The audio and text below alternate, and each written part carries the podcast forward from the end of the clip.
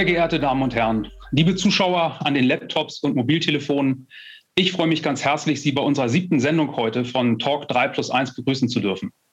Äh, Talk 3 plus 1 ist ein gemeinsames Format, bei dem Markus Exler, Peter Rasenberger und ich uns 45 Minuten live mit interessanten Gästen rund um das Thema Restrukturierung und Transformation unterhalten. Wir senden heute wieder live aus vier Standorten. Mein Kollege Markus Exler, Partner bei Quest Consulting und Professor am Institut für grenzüberschreitende Restrukturierung, sendet aus Kufstein. Peter Rasenberger, treibende Kraft hinter Grantiro, sendet live aus Lausanne und ich bin live bei Ihnen in unserem White Case Büro in Hamburg.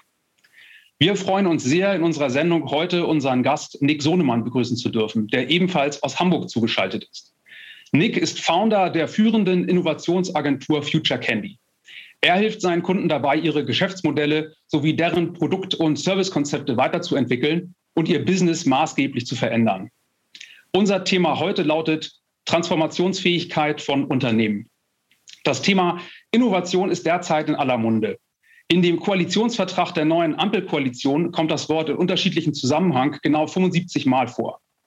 Lieber Nick, wir möchten mit dir heute darüber sprechen, welche Rolle Leadership in Unternehmen spielt. Insbesondere der immer schnellere technologische Wandel verlangt auch das kontinuierliche Hinterfragen des eigenen Geschäftsmodells. Aber wie können etablierte Corporates sich Neugier, Mut und vor allem Agilität bewahren? Im ersten Teil vielleicht einmal zur Bestandsaufnahme. Äh, wo stehen wir in Deutschland beim Thema Innovation? Unsere neue Bundesregierung möchte die technologische, digitale und soziale Innovationskraft fördern. Maßgeblicher Treiber ist die Erreichung der Klimaziele. Aber mal mit Blick auf die Unternehmen in Deutschland, in welchen Sektoren siehst du denn den dringendsten Innovationsbedarf? Ja, super Frage. Vielen Dank, Rias.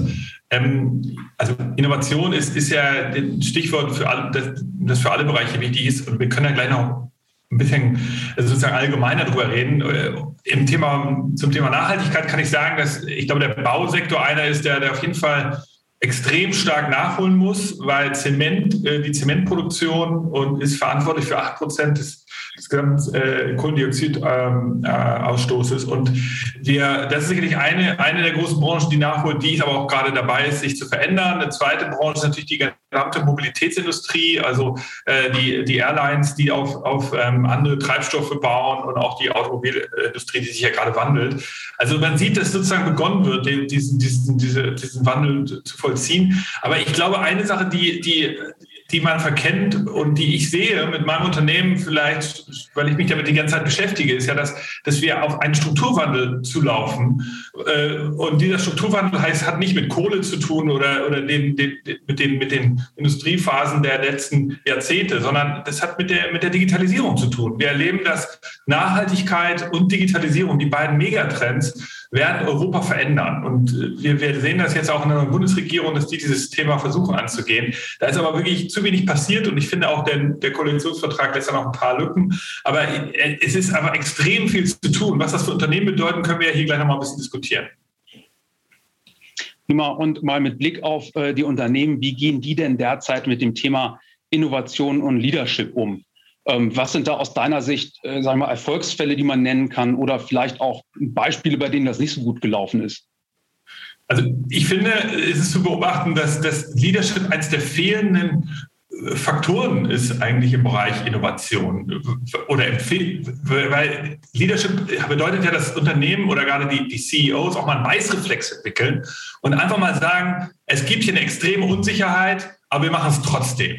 Und ähm, das ist etwas, was in, in, den deutschen Unternehmen zu wenig passiert ist in den letzten Jahren.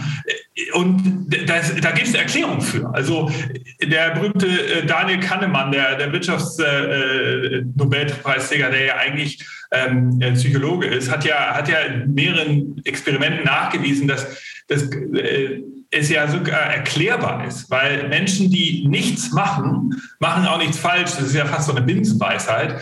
Und dadurch, das hat sich leider etabliert. Also wenn ich äh, als Führungskraft äh, vermeide, ein Innovationsprojekt mit hoher Unsicherheit anzuschieben, dann dann werde ich auch nie die besonders coole neue Innovation entwickeln, aber ich werde auch nie irgendwie vielleicht irgendwelche Sachen bauen, die, die am Ende scheitern.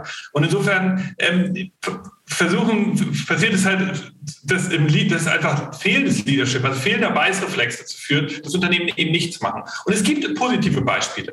Also eins, äh, das wir alle kennen, ist äh, Dieter Setsche, der 2006 CEO von Daimler geworden ist. Dann hat er als CEO so eine Spezialstabsunit gegründet, die hieß Business Innovation. Und mit der hat er zusammen neue Mobilitätskonzepte erforschen lassen und hat dann in einer CEO-Vorstandspräsentation 2008 einen jungen Typen ähm, vorsprechen lassen. Der hat ein, ähm, der hat ein Modell entwickelt, das hieß CitySmart.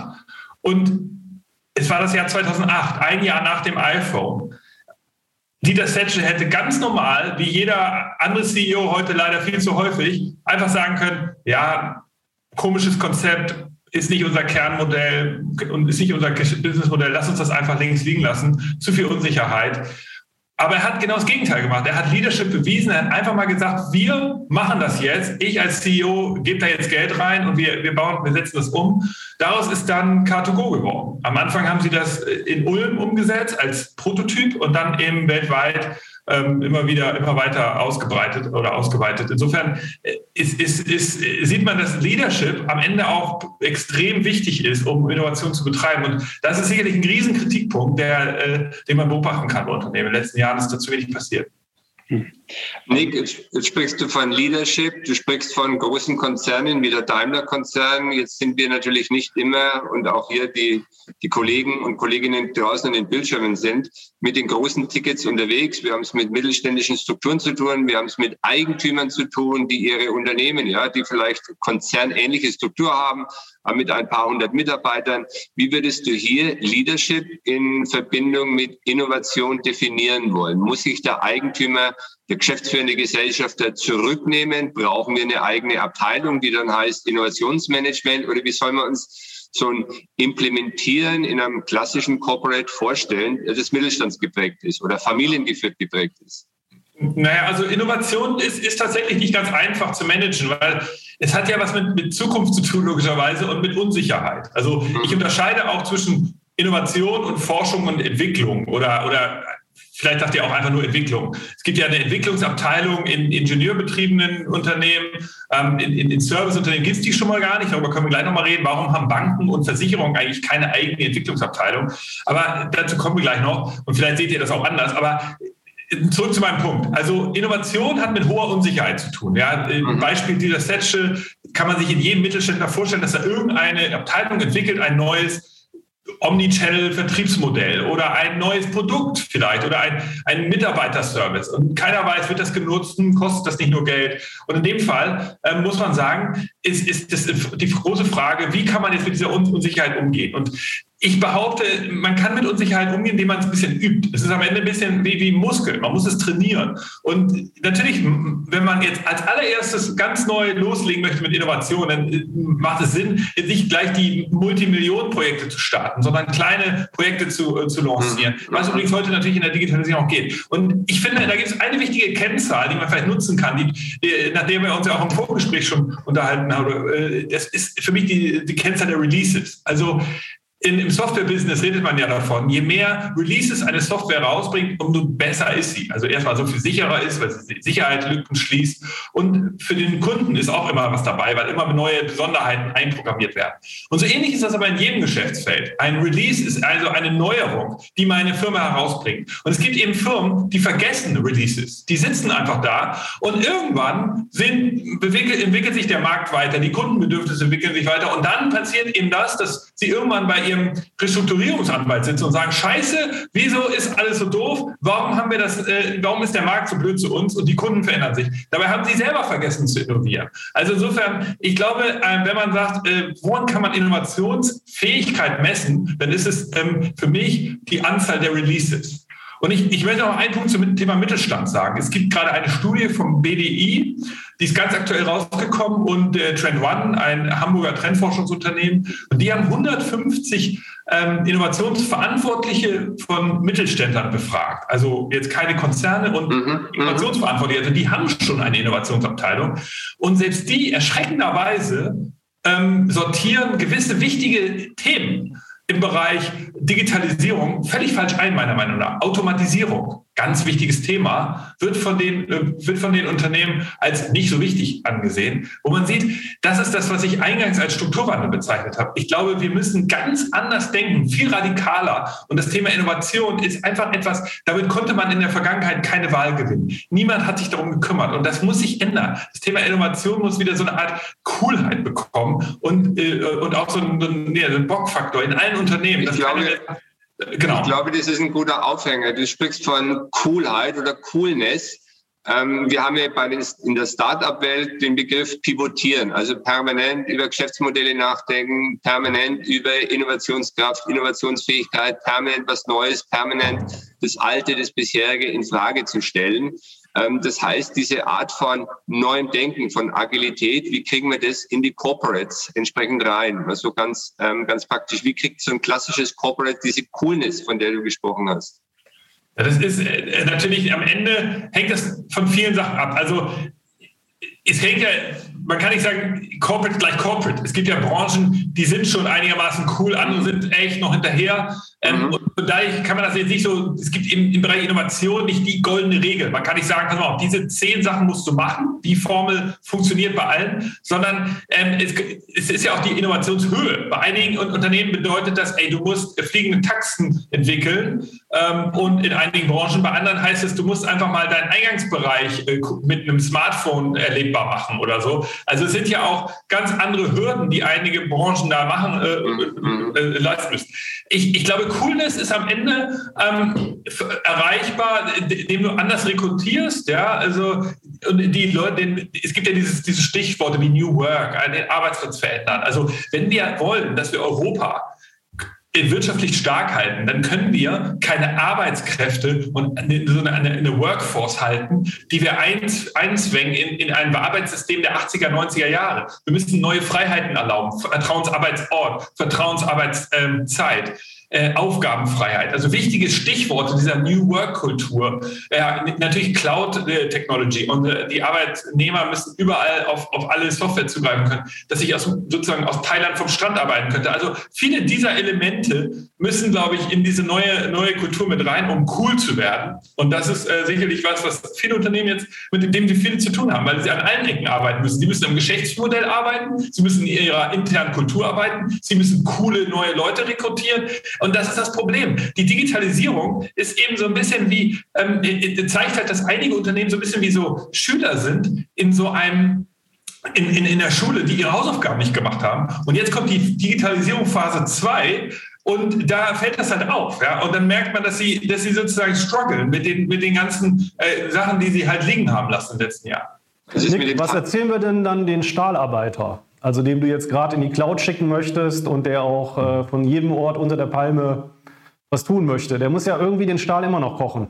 Oder wie ja, das, stimmt. Na, natürlich ist das jetzt Nee, gute Frage. Und man muss ganz ehrlich sagen, das ist natürlich auch immer so schwierig, in solchen sozusagen zeitbegrenzten äh, Formaten alles genau zu erklären. Aber ich kann nur eins dazu sagen. In Strukturwandelphasen hast du wirklich dummerweise diese Momente. Wir erinnern uns an den letzten großen Strukturwandel in den 70er, 80er Jahren. Da wurden einfach ähm, äh, äh ganze Zechen zugemacht in, in, in, im Ruhrgebiet. Da ist ja die, die Textilindustrie nach Asien abgewandert, der Schiffbau hier in Hamburg, alles wurde zugemacht. Das heißt, Leute haben wirklich ihre Arbeit erstmal verloren, ihre Jobs verloren. Und dann musste der Staat einspringen und musste Sozialleistungen äh, ähm, bringen. Er musste aber auch umschulen. Und ja, man muss erklären, dass es diese Art und man muss ehrlich sein zu diesen Menschen. Und das wird eine solche Phase geben. Aber, und jetzt kommen wir zu dem Guten, es gibt auch dann diese Erholung, diese extreme Neuerfindung eines ganzen Landes. Und die wird es auch bei uns geben. Ich glaube, wir haben in dem letzten Strukturwandel, haben wir diese Bereiche zwar verloren, aber wir haben danach eine Automobilindustrie aufgebaut aufgebaut. Wir haben eine ganz tolle Medienindustrie. Wir haben ein gutes Gesundheitssystem. Wir haben, wir haben, ähm, äh,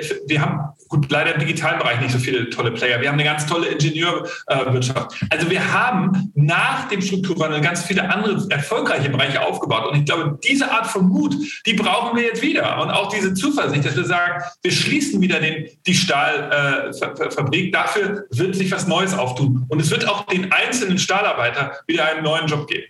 Aber das ist wieder so ein Stichwort, das unsere, uns Sanierer, unsere Restrukturierer ja treibt. Ja? Also wir haben ja klassische Insolvenzverfahren, wo wir versuchen zu sanieren, wo wir hier Rechtsmittel ausschöpfen, wo wir hier finanzwirtschaftlich das Unternehmen ja auf die Füße stellen, dem eine neue Struktur zu geben, äh, von der finanzwirtschaftlichen Seite. Möglicherweise verkaufen wir das Unternehmen auch.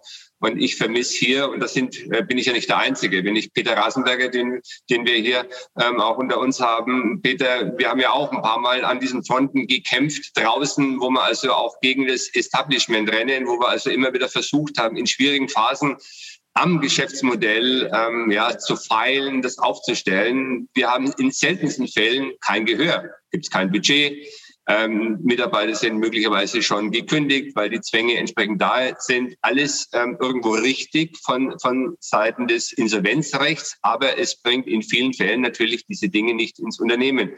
An dieser Stelle vielleicht, Peter, ähm, wir haben ja da ein paar Mal schon Fälle gemeinsam ähm, geschupft ähm, und waren hier entsprechend unterwegs, haben versucht, in, in schwierigen Phasen in End Zeitphasen am Geschäftsmodell äh, zu feilen. Du hast ja aktuell auch ein, ein recht großes Projekt ähm, im, im, Osten von Deutschland. Wie sind so deine Erfahrungen? Innovation, Schrägstrich, Geschäftsmodell, Schrägstrich, ähm, ja, insolvenznahe Situation. Markus, ich glaube, es gibt Paradoxien in diesem Bereich. Äh, das eine ist, wir sind bei äh, Krise gewohnt,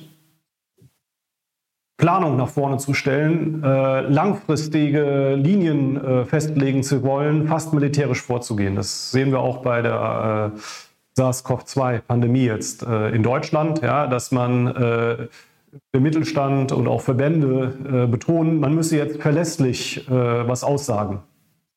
Zu wissen, dass ich in der Krise das Gegenteil machen müsste, nicht unverlässlich werden, sondern agil. Also extrem kurzfristig in der Lage sein müsste, zu handeln. Da ist die erste Paradoxie bei, bei Sanierungen und Krisen. Äh, Banken, Gläubiger, Insolvenzverwalter wollen bestimmte äh, Sicherheiten haben, dass es bestimmte Ergebnisse gibt. Äh, und zu den Paradoxien gehört dann zu sagen, dass die Krise keine Zeit für Experimente ist. Und vielleicht, vielleicht ist es genau umgekehrt.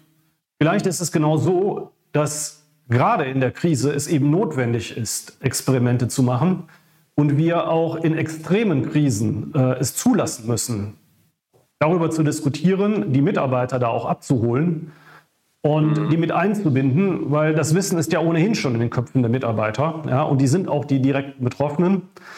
Und trotz allen Wandel, den es ja in den letzten Monaten und Jahren äh, in den Insolvenzrecht gegeben hat, sind die Mitarbeiter immer noch keine eigenständige Gattung ja, mit eigenständigen Rechten, sondern sie haben nur insoweit Rechte, dass sie Gläubiger sind. Und äh, die Frage der Innovationsfähigkeit ähm, ähm äh, in den sechs Gutachten meines Erachtens ist das mehr oder weniger ein Feigenblatt. Ich weiß nicht, wie du das siehst, Markus. Du bist ja selbst auch Gutachter und auch sehr erfahrener Gutachter mit, mit vielen, vielen Jahren äh, im, im Business. Ähm, das ist eher lästig. Man versucht, die, die Dinge zu machen, die man gut abzählen kann. So habe ich den Eindruck. Also der, der Nick hat es ja gerade schön auf den Punkt gebracht. Er hat ja gesagt, Innovation, Digitalisierung, diese Dinge kann zusammen. Und allein schon so ein, ich sage mal, relativ mittlerweile profanes ähm, Tool oder Fragestellung heißt ja, die, ähm, den digitalen Reifegrad im Unternehmen zu bestimmen. Und wenn ich dann immer so sehe in meiner gutachterlichen oder in unserer gutachterlichen Darstellung, dass dieses Thema ja sicherlich technisch das kriegen wir hin. Wir können diese Dinge evaluieren. Wir merken aber, diese Dinge interessiert niemand. Ja, es interessiert die Gläubiger nicht großartig. Es interessiert ähm, die anderen Stakeholder auch nicht. Das heißt, all die Dinge, zu dieser Blick nach vorne, ähm, und jetzt bin ich wieder hier beim, beim Nick, der entsprechend hier sagt, ja, in, ähm, Unternehmen, die eben es verpasst haben ähm, oder in der Krise sind, haben am langen Ende verpasst zu innovieren, haben verpasst, sich hier neu aufzustellen. Und das ist irgendwo immer so die Krux. Wir halten in ganz vielen der Sanierungsfälle an dem alten Denkmuster fest. Ja, und in dieser ganzen ähm, in dieser ganzen Verzweiflung verkaufen wir das Unternehmen und meinen, dass dann der ein anderer es wesentlich besser kann und ver vergessen irgendwo, und das ist so ein Phänomen, was wir so die letzten Jahre haben, dass, dass diese Dinge möglicherweise an vielen Stellen gar nicht mehr gebraucht werden. Ja, und Vielleicht Nick an dich ähm, gerichtet. Ähm, was wären so für dich Branchen, wo man sagt, da ist jetzt wirklich Endzeitstimmung? Die brauchen wir nicht und die lassen sich auch nicht sanieren und die lassen sich auch nicht auf den Kopf stellen, weil sie eben ein Geschäftsmodell nicht von gestern, sondern eigentlich von vorgestern ist.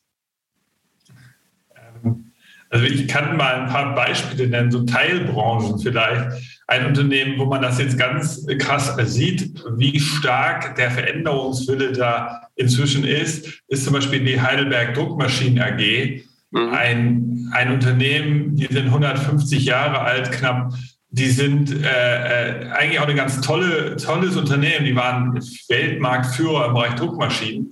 Und deshalb vielleicht auch mal hier als Publikum gerichtet wenn Sie sich jetzt vielleicht mit Innovation so oberflächlich beschäftigen, es gibt Unternehmen, die können sich gar nicht mehr oberflächlich damit beschäftigen. Zum Beispiel die Heidelberg Druckmaschine AG. Die können sich fragen, so machen wir den Laden zu oder machen, erfinden wir uns neu. Die haben richtig Druck. Und die haben jetzt aus einer, der Stromzufuhr der Druckmaschine, haben sie einen neuen Geschäftsbereich aufgebaut, 2012. Der nennt sich jetzt als die Heidelberg Wallbox, also ein, ein, mhm. eine, eine, eine Ladestation für E-Autos. Und ich will nur sagen, da sieht man auch an den Jahren, man kann sich das ja im Manager-Magazin teilweise durchlesen, die Artikel, was auch die Journalie über diesen Case geschrieben hat, wie hart das auch von außen betrachtet wird, wie hart das wohl auch innen zugegangen ist, wie viele Diskussionen da stattgefunden haben und wie schwer es ist für Unternehmen zu innovieren. Weil da wird sicherlich der eine Vertriebschef gesagt haben, du, deine komische Wallbox, da musst du Tausende verkaufen. Ich verkaufe eine Druckmaschine, dann mache ich mehr Umsatz als du.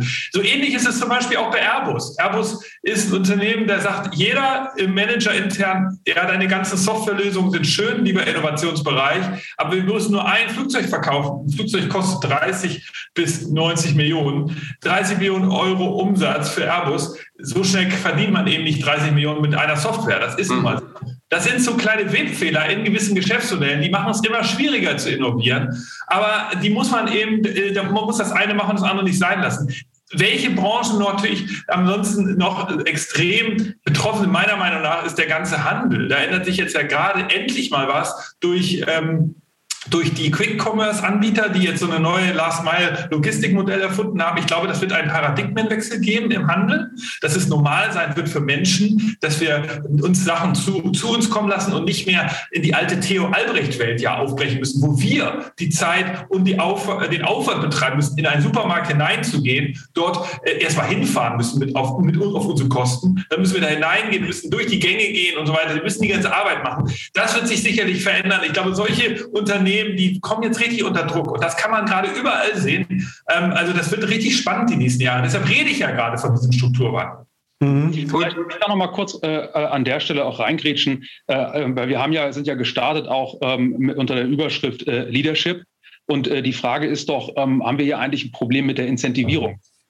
Also wie müsste ich eigentlich, wie muss ich meine Manager incentivieren, ähm, mehr zu innovieren oder anders zu innovieren? Oder, oder ist das etwas, was äh, aus Richtung der, der Stakeholder äh, kommen muss? Äh, müssen die Shareholder im Grunde genommen noch, noch mehr äh, Druck ausüben an der Stelle und das mehr einfordern? Ja, da kann ich, da kann ich ein schönes Beispiel zu geben. Guter Punkt, Rias. Also wir hatten neulich einen, äh, hier einen Vortrag von jemandem von der Apple Company, also äh, Apple Inc. kennt weltweit äh, wertvollstes Unternehmen, ich bin mir sicher, den kennen Sie alle. Und dort hat jemand uns erklärt, dass es keinen CEO für das iPhone-Programm gibt. Es gibt keinen CEO für das iPad-Programm. Es gibt keinen CEO für den iTunes und Apple TV-Programm. Es gibt für keinen deren Programme, so nennen sie die, intern einen Chef.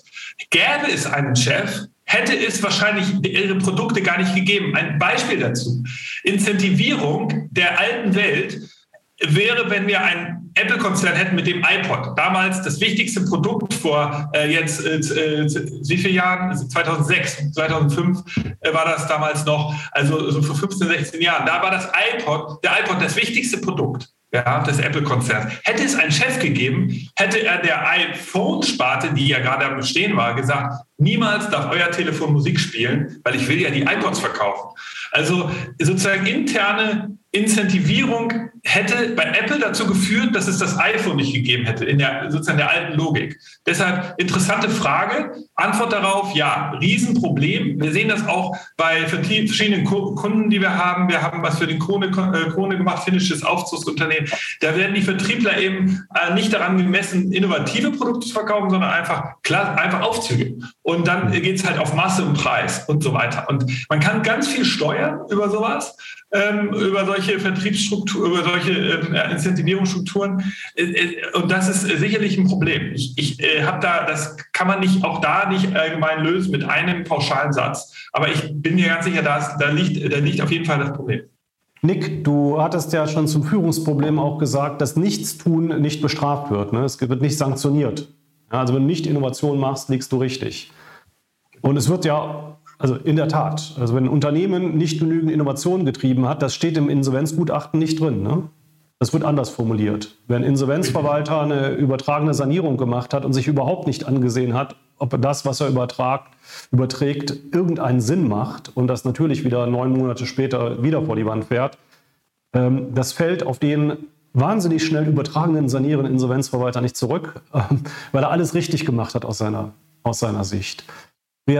Ist es wirklich ja, nicht so? nur aus seiner Sicht, Peter. Ähm, ich finde, da muss man die Lanze schon mal hochhalten für die Insolvenzverwalter. Die mhm. müssen sich ja an, an, das Gesetz halten, denn die Aufgabe ist ja jetzt primär nicht, das, das Unternehmen in seiner Struktur zu erhalten, des Erhaltens wegen, sondern einzig und allein Geld zu erlösen, dass die Gläubiger befriedigt werden. Vielleicht liegt da auch irgendwo unsere gesellschaftliche Schwäche, ja, dass wir den Paradigmen des ja, Gläubigerschutzes ähm, immer noch so hörig sind. Aber vielleicht ist da der Rias der ähm, der Richtige. Da, da, da, wollte ich genau hin zum Rias, nämlich äh, mit der Fragestellung, gibt es eigentlich irgendeinen Punkt, wo nicht handeln, also nicht innovieren, die Haftung des Geschäftsführers oder des Vorstands erhöht? Also ich kann einem Vorstand immer vorwerfen, du hast in ein neues Geschäftsfeld äh, investiert und da ist nichts rausgekommen. Und die Wahrscheinlichkeit, dass nichts rauskommt, ist ja hoch. Also gerade bei freier Innovation die, ja, oder auch freier Forschung die, die Möglichkeit, etwas zu entwickeln, was hinten floppt und was auch 100 Millionen kosten kann, was hinten floppt,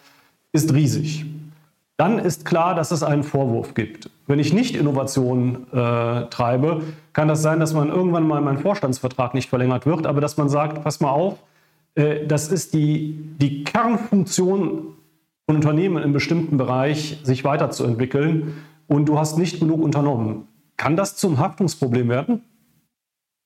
Ja, ich glaube, das ist ein, ein, ein, Riesen, ein Riesenproblem, denn im Grunde genommen ähm, bisher ähm, ähm, sieht das äh, Gesetz an der Stelle ja nur vor, dass ich auswählen muss zwischen Alternativen. Das heißt, ich muss natürlich nach Business Judgment immer äh, zum besten Wohle des Unternehmens han äh, handeln, aber ich muss äh, natürlich auswählen zwischen Alternativen, die es gibt. Klar ist natürlich, äh, dahinter steckt. Ich muss möglicherweise mir auch Alternativen erarbeiten und ähm, ich muss das aufklären und vorantreiben. Und äh, weiter davor steht natürlich auch, äh, dass ich äh, natürlich eine äh, strategische Verpflichtung habe, gegen dem Unternehmen auch es weiterzuentwickeln. Allerdings äh, in dem Moment, ähm, wenn die Entscheidung ansteht, kann ich natürlich nur Dinge gegeneinander abwägen, auch Entscheidungen, die entscheidungsreif sind. Und ähm, man müsste im Grunde genommen davor schalten, äh, die Verpflichtung, ähm, ähm, entscheidungsreife Alternativen zu produzieren. Und äh, da sind wir natürlich dann wieder bei dem Henne-Ei-Problem an der Stelle.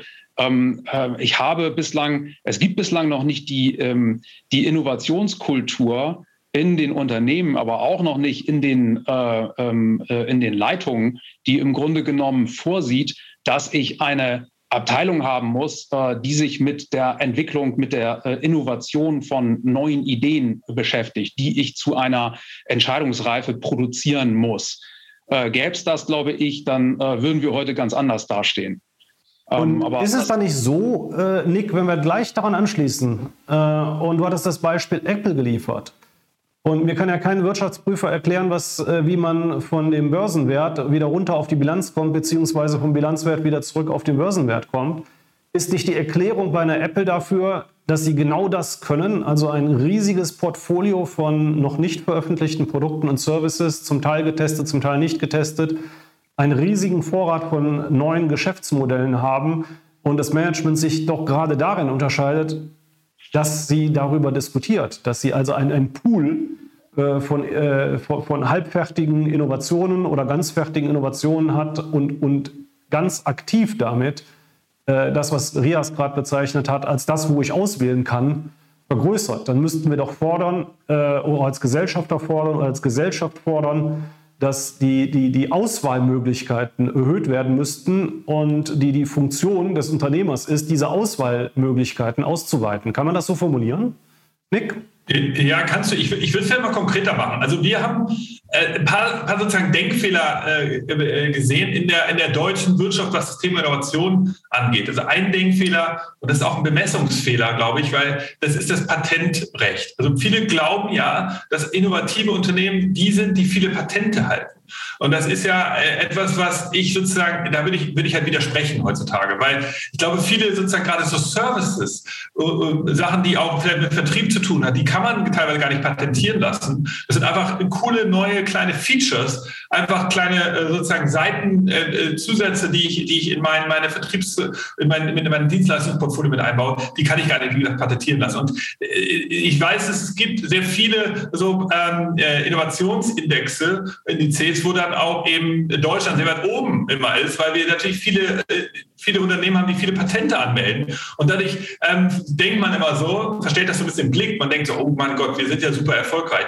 Und das ist sozusagen das Erste. Das Zweite ist, was wir beobachtet haben, um das konkreter zu machen, Peter, wenn man das sozusagen dem Management mitgeben könnte und auch, auch das Rias, was Rias gerade gesagt hat, wenn man das irgendwie mess, messbar machen könnte, was sollen denn Manager der Zukunft machen, um innovativer zu sein? Wie könnte, was könnte man ihnen auch später vorwerfen? Wir haben festgestellt, wenn man mal diese verschiedenen Indizes jetzt mal nimmt und wir nehmen einfach mal an, das sind wirklich die innovativsten Unternehmen. Wir haben das jetzt mal angeguckt. Für Deutschland, wir haben es weltweit auch angeschaut. Und wir haben gesehen, dass die Unternehmen, die in Deutschland über Jahrzehnte in diesen Indizes oben sind. Also nicht nur die, die Deutschland als Land, sondern sind ja jeweils auch die Unternehmen dahinter. Und äh, da sind dann natürlich Unternehmen in diesen Indizes drin, wie Robert Bosch GmbH oder natürlich VW oder die Böhringer Ingelheim, die übrigens sehr viel Geld in Forschung und Entwicklung investieren. Oder ähm, ähm, natürlich auch eine Merck. Also die, der DAX ist damit drin, aber auch einige eben, ähm, Unternehmen, die gar nicht in der Börse sind.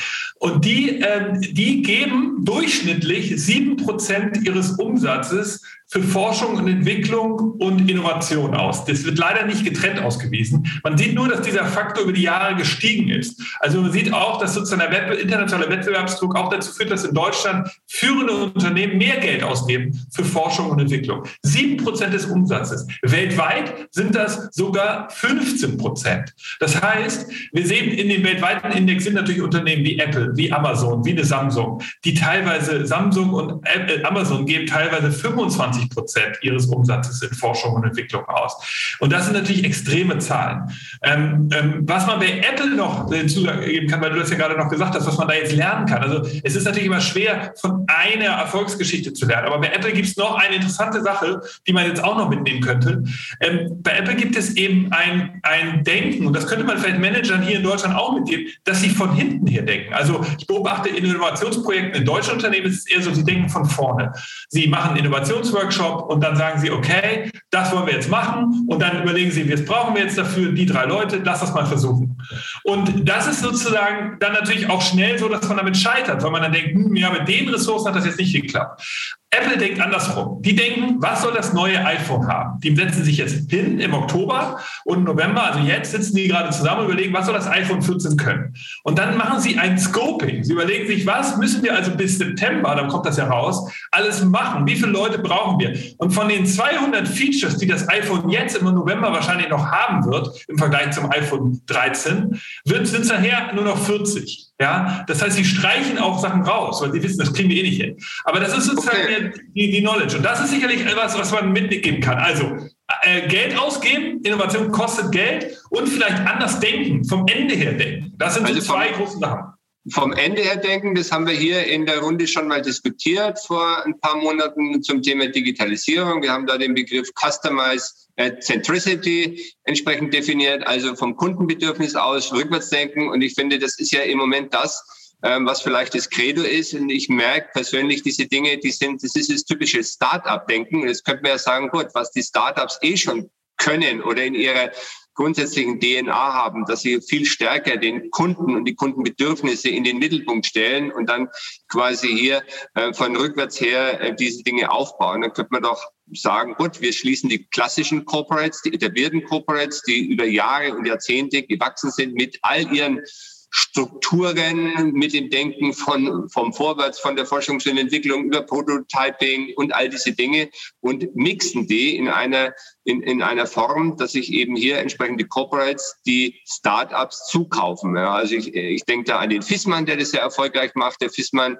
der junge Fissmann, ja, mittlerweile so knappe 30, der hier entsprechend gesagt hat, nee, ich war in Amerika, ich habe gelernt, wie die Dinge funktionieren. Ähm, ich bin davon überzeugt, dass die Startup-Welt ein agiles Denken hat und ich kaufe ganz bewusst in meinen etablierten Konzern, die, die Fissmann-Gruppe, die mir erstmal so salopp mit einem Heizkörper ähm, verbindet, Startups dazu, weil am langen Ende merke ich, dass der Heizkörper was hochgradig Digitales ist mit all den, den Features, die dann eben das Ansteuern etc. angeht. Jetzt vielleicht an dich konkret die Frage, ist das eine Lösung, ähm, dass sich die Corporates ähm, der Agilität der Startups bedienen, ähm, zukaufen, ausgliedern und all diese Dinge bestreiten, in Labs außerhalb des eigenen äh, Corporates Dinge ausprobieren, um dann wieder zurückzuholen? Markus, äh, super Frage. Auf jeden Fall. Also um es kurz zu machen, ja, ist eine mögliche Strategie. Wir haben, wenn man so will, drei bis vier mögliche Ansätze, grundsätzliche Ansätze zum Thema Innovation, äh, die wir unseren Kunden mitgeben. Der erste ist, die einfachste ist halt auf der grünen Wiese eine Innovationsabteilung bauen. Also wenn man einen mhm. Konzern irgendwo in Mitteldeutschland hat, dann sagt man, ich mache in Berlin eine Innovationsabteilung. Die zweite ist, ich mache eine Innovationsabteilung in meiner Organisation, in meinem Headquarter. Die dritte ist, ich, ich mache Innovation Agents. Ich mache keine Abteilung, sondern ich sage einigen meiner festen Mitarbeiter, sie sollen Innovation machen. Und das vierte ist natürlich, ich kaufe dazu dazu. Ich glaube, man muss am Ende irgendwie so, eine, so das orchestrieren. Man kann nicht nur eine Lösung machen. Wenn man nur dazu kauft, dann wird man die Organisation auch nicht zum, Inno, äh, zum innovativen Unternehmen bringen, sondern echte Innovation kommt am Ende auch von innen oder muss auch von innen kommen. Also ich kann nicht sagen, wir bleiben so, wie wir sind und wir kaufen uns die innovativen Typen dazu. So wird es halt nicht funktionieren, sondern man muss an diesen vier äh, Knöpfen irgendwie drücken. Brauche ich eine Innovationsabteilung in Berlin, weil ich irgendwie hier in, in Mitteldeutschland nicht cool genug bin, daran würde ich jetzt auch erstmal zweifeln. Aber irgendeine Art von innovationsverantwortlichen Innovationsteam brauche ich intern, sonst brauche ich auch nichts dazu kaufen. Aber klar, dazu kaufen ist total smart. Und wir sehen das ja, dass, dass die großen Tech-Konzerne auch machen.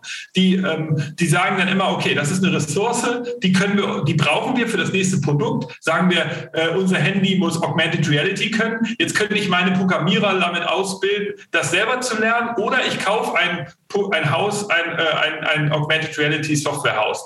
Oder äh, jetzt sind wir immer bei Technik, es geht ja bei allen Sachen. Ich könnte sagen, die, meine Enterprise Software, die muss jetzt auch ein CRM können, dann kaufe ich mir einen CRM dazu, eine, eine kleine Bude, die das schon kann. Irgendwie so. Also das macht Sinn, aber es kann nicht sein, dass das eine alleinige Innovationsstrategie ist. Das wird total verkümmern, wenn man immer nur so Startups dazu kauft. Die fühlen sich ja auch gar nicht kulturell abgeholt. Das ist ja auch dann ein extrem starkes Recruitment. Wie ähm, wie, also sozusagen so äh, People, People Management. Ich muss die ja irgendwie auch dann sozusagen, äh, äh, wie man in Hamburg sagt, begöschen. Ich muss denen ja so ein, ein gutes Gefühl geben, mhm. dass sie in mhm. meinem Konzern sich wohlfühlen. Wie kriege ich das hin? Das ist am Ende extrem viel Handarbeit. Und da gibt es auch da eben nur meine Empfehlung, es ist alles eine Manufaktur. Jeder Großkonzern, jedes, jeder Mittelstand muss da seinen eigenen Weg durchfinden. Es ist nicht so, dass man sagt, ich mache so wie Apple oder ich mache so wie Huawei oder ich mache so wie, wie Heidelberg Druckmaschine geht. Es wird nicht so funktionieren. Ich glaube, das hängt doch auch von der Größe des Unternehmens ab. Äh, ich glaube, das können wir nicht ganz unabhängig davon äh, diskutieren. Mhm. Ja.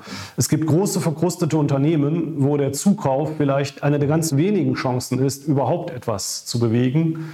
Weil selbst eine Innovationsabteilung, solange die intern nicht ernst genommen wird, ähm, passiert nichts. Und äh, da gibt es, für diese Großen gibt es eben viele Beispiele, wo das geklappt hat. Wir können doch einen kleinen äh, Mittelständler mit 80 Leuten nicht sagen, kauft euch zwei, drei Startups und schaut mal, was davon überlebt. Ja? Ähm, das wird so nicht funktionieren, sondern dort wird es natürlich äh, erforderlich sein, sehr, sehr intensiv äh, die Führung dahin zu bekommen, äh, dass es agiler wird und dass in die Köpfe aller kommt. Also nicht mal eine Abteilung, sondern dass in die Köpfe aller Mitarbeiter kommt. Und dazwischen wird es doch jede, jede Stufe geben. Gerade, aber ich glaube, gerade für die ganz Großen ist das, äh, kann das der Aufbruch sein. Ich erinnere mich vor vielen, vielen Jahren hier, also es ist Jahrzehnte her mittlerweile, sogar in Lausanne unten am See jemand getroffen zu haben. Und der erzählte mir eine Geschichte, die weitgehend unbekannt ist. Er erzählte mir von der Idee, Kaffee in Kapseln zu tun. Der Erfinder von Kaffee in Kapseln. Und er erzählte mir von einem relativ großen Patentportfolio, an dem er arbeitete, was auch Geschäftsmodelle umfasste. Zum Beispiel das Umfassen der Kapsel in einen Kaffeeautomaten zu patentieren. Die Form, die Lieferketten und so weiter und so fort. Jahre später kennen wir die und haben sie in Lehrbüchern, die Geschichte, und glauben, es wäre ein Nestlé-Unternehmen, ne, Nespresso. Kaum einer weiß, wie das zustande gekommen ist. Und Wobei ich glaube, insgesamt. Die Unternehmer haben sich etwas zusichern lassen, Nick. Das, was sie sich zusichern haben lassen, ist erstens, wir gehen nicht ins, äh, nicht ins Unternehmens SAP-System rein. Die Nestlé-Personalabteilung ist nicht für uns zuständig. Wir wollen nicht in eure Konzernzentrale nach WW, deswegen ist Nespresso in Lausanne, ja, die Konzernzentrale von Nespresso. Es ist das erfolgreichste Produkt äh, und die eigentliche Genialität des Nestlé-Vorstands zu der damaligen Zeit lag darin, es zugelassen zu haben. Es ist ja heute das profitabelste Produkt. Und Aber ich glaube, Peter, Peter, ähm, ich glaube, der Nick hat eine wunderschöne Antwort so in dem ersten Drittel unseres Gesprächs ja schon gegeben. Grundsätzliche Voraussetzung ist die Organisationsstruktur dahin zu bewegen, dass wir aus dem Fabrikdenken rauskommen. Also nicht der Mitarbeiter ist von, von acht bis um fünf an seinem Schreibtisch fest wie seit, seit Jahrzehnten schon, sondern dass wir eine, eine freie, agile Unternehmenskultur, wo wir projektbezogen, wo wir entsprechend in unterschiedlichen Teams äh, vielleicht auch unsere Hierarchiestrukturen aufbrechen, vielleicht auch unsere Funktionalstrukturen, das hat er auch schön geschildert, aufbrechen, um dann eben hier ein freies Denken zu, äh, zu schalten. Und ich glaube, das, da hakt es ja bei vielen Unternehmen, weil wir Unternehmen immer noch führen, wie seit Jahrzehnten und hier ähm, diese Dinge eben da sind, dass man eben nach der Arbeitszeit bezahlt wird und nicht nach dem Arbeitsergebnis, dass 40 Stunden oder 38 das äh, regulativ allen Denkens ist und nicht hier es auf irgendeinen Output auskommt, am langen Ende natürlich kein Vertrauen da ist. Und da sind wir wieder beim Leadership, äh, kein Vertrauen des Managements in Richtung Belegschaft, ich glaube, wir sind als Gesellschaft gut beraten, wenn wir diese Dinge mal aufbrechen, mal an unseren Strukturen und dann möglicherweise mit vielen kleinen Schritten, und auch da bin ich hier der Verfechter der vielen kleinen Schritten und nicht dieser ganz große Wurf, sondern die Summe der vielen kleinen Schritten. Das wäre vielleicht mal so ein erstes Zwischenfazit. Ja, ich kann dazu noch eine Sache ergänzen, ganz kurz. Ich glaube, in den Strukturwandel werden wir auch gesellschaftliche Innovationen sehen, Markus. Also mhm. ich halte es nicht für ausgeschlossen, dass wir in den nächsten 20 Jahren, so lange dauert immer so ein Strukturwandel, also wenn wir in die 20, 20 30er Jahre abgeschlossen sind, dann ist es wahrscheinlich oder zumindest nicht unwahrscheinlich, dass wir auch ein, so ein Basiseinkommen haben, Grundeinkommen in Deutschland, was uns eben auch die, weil die Arbeitswelt sich eben komplett neu sortiert, wie du es gerade beschrieben hast. Und ich glaube noch eine zweite Sache. Das Thema Innovation, ja, jetzt haben wir so sehr sehr wieder so methodisch drüber geredet, um das nochmal so diesen Coolheits, vielleicht sozusagen dieses, dieses Coolheitsdenken da reinzubringen. Ich glaube, Innovation hat am Ende, und das wäre dann mal jetzt hier sozusagen für die Zuhörer und Zuhörerinnen, hat am Ende auch einen, so einen Selbstzweck. Also wenn ihr alle da jetzt davor sitzt und sagt, Mensch, das ist ja interessant, was die alle sagen, wir müssen unsere Organisation verändern. Äh, jetzt hat Nick ja ein paar Sachen gesagt und der Markus und Peter und Rias. Aber ich gebe, gebe noch einen weiteren Tipp. Innovation kann auch das Change Management für die Organisation sein. Also es gibt ja jetzt verschiedene Möglichkeiten, die Organisation zu verändern. Man kann sagen, ich hole mir jetzt einen Organisationsberater und dann mache ich Change Management. Dann gebe ich allen eine Weiterbildung und dann stelle ich mich vorne hin als CEO und sage, ihr müsst euch ändern. Und müsst euch ändern, da hat schon mal keiner Bock drauf. Deshalb mein Tipp jetzt hier nochmal sozusagen das trojanische Pferd in die Organisation zu rollen mit Innovation. Ihr rollt da auf einmal ein Innovationsteam oder Innovationsagent rein ins Team und sagt, pass mal auf, das sind jetzt unsere Innovationsverantwortlichen und wir machen jetzt Innovation. Und auf einmal äh, gebt ihr allerdings auch Geld dafür aus. Aber müsstet ihr auch für ein Organisationsberatungsunternehmen. Jetzt werden also in diesem Team neue Ideen entwickelt und einige davon werden Geld kosten und nichts bringen. Andere davon werden vielleicht sogar richtig erfolgreich. Und durch diese verschiedenen Initiativen, die Releases, die dann rauskommen, entsteht so eine Sogwirkung in der Organisation, dann sagen alle, selbst die Skeptiker sagen, oh, das ist ja cool, was wir hier alles machen. Recruitment funktioniert besser, bessere, coolere Leute interessieren sich für eure Organisation. Also ich glaube stark an dieses trojanische Pferd, dass man mit Innovation in eine Organisation hineintragen kann, gerade wenn man überhaupt keine Erfahrung hat.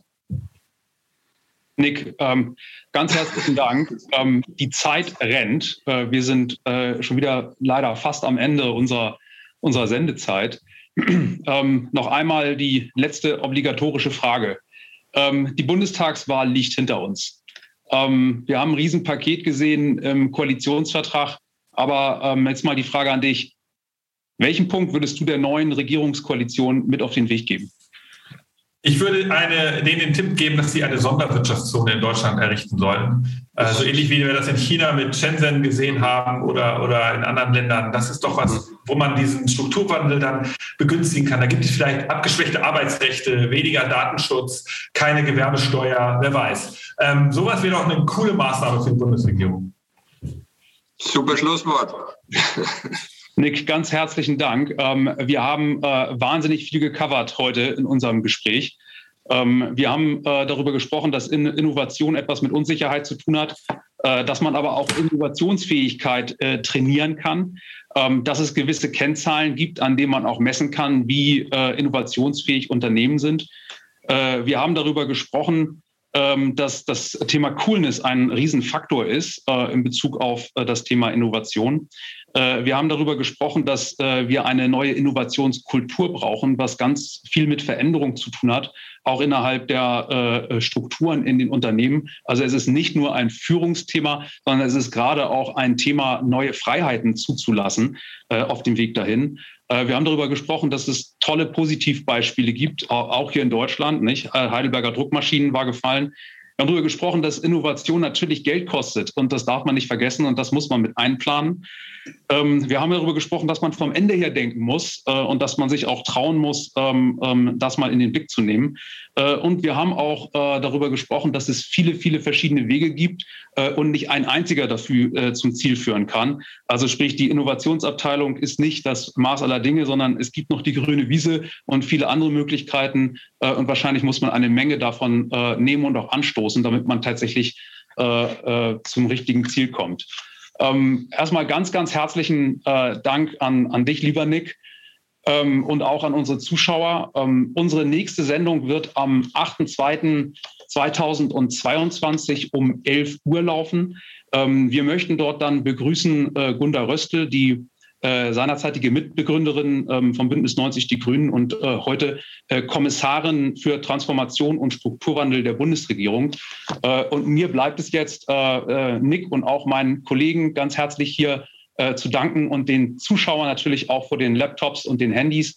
Ähm, wir wünschen Ihnen alle eine schöne Vorweihnachtszeit und freuen uns, Sie im neuen Jahr wiederzusehen. Vielen Dank. Vielen Dank. Auf Wiedersehen.